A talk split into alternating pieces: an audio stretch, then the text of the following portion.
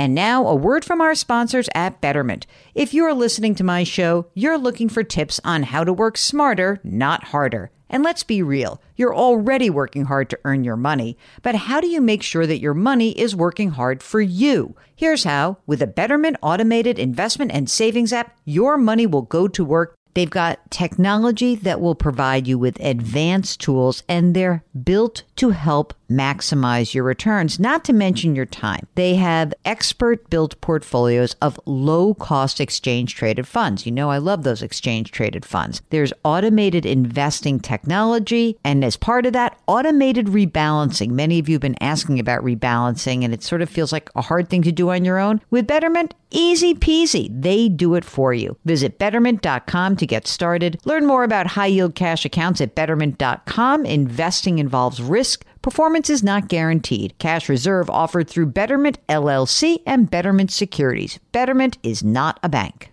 With Fidelity Wealth Management, a dedicated advisor can work with you on a comprehensive plan to help you reach your wealth's full potential. Plus, you'll have access to specialists in estate planning strategies. So you're not just growing and protecting your wealth, you're sharing it. More at fidelity.com slash wealth. Investment minimums apply. Fidelity Brokerage Services LLC, member NYSE SIPC. Welcome to the Jill on Money Show. It's Thursday, April 20th. And now that we've gotten through tax season, I can turn our attention to paying for college. Yep, everybody's got those uh, their their acceptance letters in hand, their inscrutable financial aid and awards letters in hand, and you've got uh, about ten days to get cracking and figure out what exactly you're going to do. And as always, I like this conversation um, in general about is college worth it and how you're going to pay for college and all of that.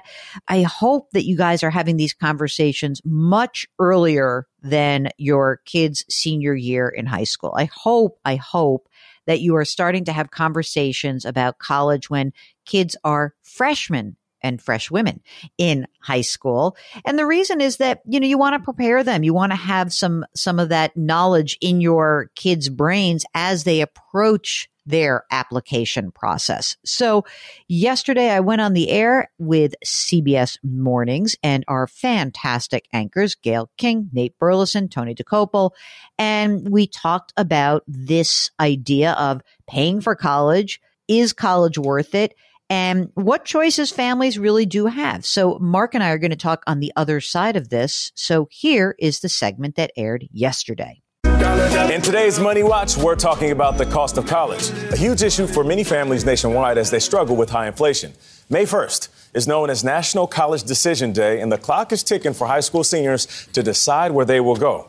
The cost of tuition has skyrocketed, jumping more than 35% in the past decade or so. Right now, the average total cost of going to an in state public college, which includes tuition, room and board, and books, is about $26,000 a year. Mm. It's about $44,000 a year for out of state students and about $54,000 a year for private nonprofit colleges. CBS News business analyst Jill Schlesinger is here. Good morning. She's here to break it all down like boxes on recycling day. Wow. So let's jump right into it. Mm-hmm. Financial aid packages they can be very, very confusing. It is so difficult because there's not a uniform way that right. every college in the United States has to report to you and your family what these numbers mean. So imagine you could be pretty confused. Grant, scholarship, loan, what's what? Yeah. So here's the what's free? Yeah. What's free, what's free and what's, what's not. Right. And, a, and a lot of times the words sound different in each letter. So you uh. really have to go back to the school and say, okay, hold on.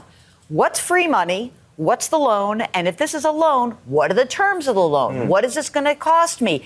By the way, if you do get somebody on the phone at that school, you might say, How can we sweeten the financial aid offer? It actually does work, mostly if your kid calls him or herself, because if the parent calls, it doesn't work as well. Jill, the really hard thing with college is it's an investment, right? You're paying X amount and you hope to get X amount back and the money you'll make as an employee somewhere. How does a high school senior who has, say, uh, admission to an expensive, higher ranked academic uh, institution weigh that versus admission to like a, a, public college that's lower cost but maybe doesn't have the name recognition? Hmm. How do they, I mean, it doesn't so, cost as much. Yeah, I, I think the big problem with the rankings is that many of the big rankings that we've all talked about for years and years they're kind of being debunked yeah. because these are self reported metrics, right? The school says, hey, Tony went to school here, here's how much money he makes. So there's actually a really interesting new tool out from the New York Times that allows you to customize the variables that matter to you. And I really think this is important because what's important to me might be different than for Gayle or Nate or you. Mm-hmm. And so what I think people need to really consider is that the value of a college degree is immense. People do make more over their lifetimes with a college degree than with a high school degree. But if you go into so much debt to get that degree, it may not work out to be the same return on that investment. Yeah, but I like Tony's question. So you're saying if you have a choice between a higher ranked school that's more expensive, maybe you should rethink that because absolutely okay. because if you are putting pressure on you as a student coming out or your family, mm. that has a whole different set of ramifications. So what's the right amount yeah. to borrow for college then? You know, there's been a rule of thumb. I've talked about it on the show in the past that I really like for a student, him or herself. I mm-hmm. think it's great to try to say. I will make my total borrowing less than my projected first year salary. My projected first year salary. so, you know what? Let's say I'm going to be a docent at a, at a uh, art gallery. numbers, yeah. That might be thirty thousand dollars. Okay. Let's say I'm going to be a software engineer. That might be eighty thousand dollars. Yeah. But if you're the parent, the other thing to consider is if you're looking at all of your own borrowing as a family, you might say, "Hey, let's keep our borrowing for all of our children." Less than one annual years of salary. Mm. And I think this is really good. It's a good way to stay out of trouble. So Tony mentioned this investment, right? You invest in a college hoping to get that in return so you can start your life as an adult and make money. Um, there, it, there was a recent poll um, in the Wall Street Journal. More than half of Americans believe that a four-year degree is a bad bet.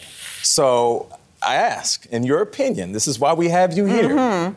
is going to, to, to college and getting that degree a good thing nowadays? First of all, we've just come off of that survey after a very hot job market. So that's number one. But what we do know is based on the numbers, a high school degree, lifetime earnings, you will earn less than with a college degree. And actually, every single degree that you get, the numbers go up dramatically. So if I say a high school degree versus an associate degree versus a college degree, master's, PhD, professional, the numbers go up exponentially.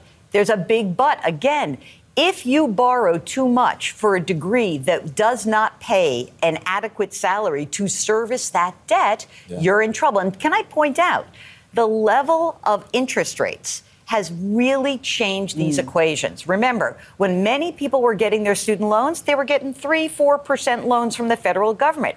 The range of federal government loans right now is for undergraduates, you're 5%. If you're getting a parent a plus loan, it's almost uh, more than 7.5%. percent mm hmm This can weigh on your future. Okay, Mark, what was really shocking to me is that when I was preparing to do this segment was to see just how much the rates had popped on federal student loan interest rates. Like it is amazing. A plus loan, a parent loan, 7.54%. And the other thing that I should also be clear about is that we don't have any information about the um, the SCOTUS decision, right? The Supreme Court is actually hearing arguments or has heard arguments about the Biden loan forgiveness. I went back and read those oral arguments that took place in February. I got to tell you something. I think this is going to get overturned.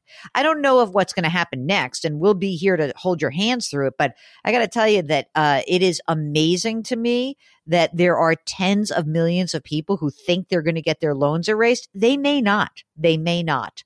And I also want to be clear that as as much as I am a fan of having education, and there is a real earnings differential between, say, um, let's say a high school degree and a bachelor of arts, right? 1.6 million lifetime earnings for a high school education, a BA, it's 2.8 million. So that's a big difference, you know, but the thing is, you cannot borrow so much money that you are just leading a life where you are digging out and delaying your financial milestones. And, you know, I, I was looking at some data, Mark, where it was the Education Data Initiative said that graduates in 2022 are projected to take 10 years to pay back roughly $45,000 of debt if they make monthly payments of 345 bucks. But we know that there are people who are not doing that and it really does weigh on them. So I'm always concerned that parents and grandparents that they're not just writing checks and maybe hurting themselves, but also that kids are operating under real heavy burdens. And we talk to people who are operating under those burdens. It's real, right? It's real. I mean, I've told this story before, but uh, when I went to college, I went to Arizona State, and I, I was obviously I was a uh, out of state resident, so out of state tuition. But at the time, I don't know if this still is the case, but at the time, if you took summer classes, there was no out of state tuition. It was just like a flat fee, and it, you know, basically you're paying in state. So I took, you know, for all the summers that I was there, I took full course loads throughout the entire summer, just so I wouldn't have to take out loans for out of state tuition. And I think when I graduated, you know, I had some loans, but it was manageable. I think I had like fifteen thousand dollars in debt. It's the whole idea is it's manageable. And we've always talked to people about the choices that they're making around education. I talk about this in the book, in The Great Money Reset, about what it means to actually make a decision around education. You really have to figure out, you know, what are the skills and the knowledge and the credentials that you are going to get by going back to school. We've heard from people who have like taken on piles of debt and they're not making that much more money. So you got to figure out how your career is going to benefit and you got to figure out how you're going to pay for it. And you got to figure out if there are any cheaper ways to get where you want to go.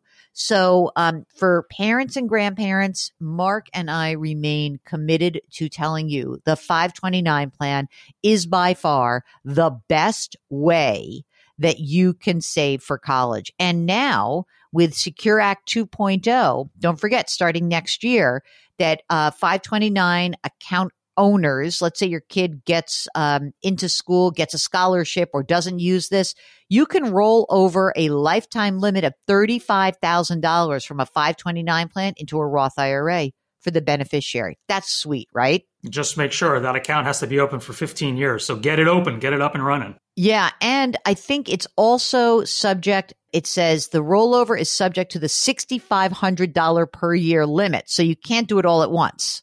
So it's 6,500. So it's got to be open for 15 years and you could, you've got to be able to roll it over 6,500 or whatever, whatever the amount will be in the future. Any contributions made within the last five years are not eligible for this. But if you're worried, oh, I don't want to save money for my kids because it will just be for college, this is a real beautiful way out. But it's a tough thing. And um, if you can get yourself in a position where you don't have to um, force your kids to make really horrible choices very late in the game, that's even better.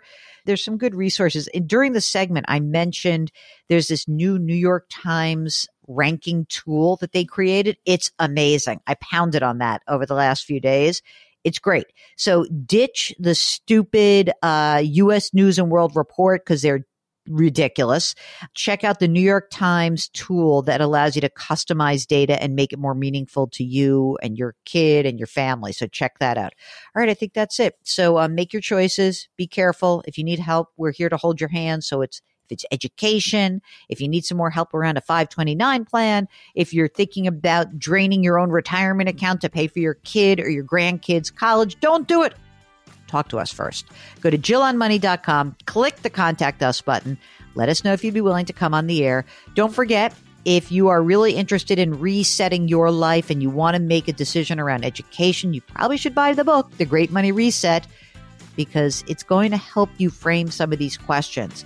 We also have our brand new service called Jill on Money Live that gives you access to quarterly live webinars and more special content. We are delighted that you listen to us every day and we never take it for granted. Put your hands metaphorically on someone's back, change your work, change your wealth, change your life. Thank you for listening. We'll talk to you tomorrow.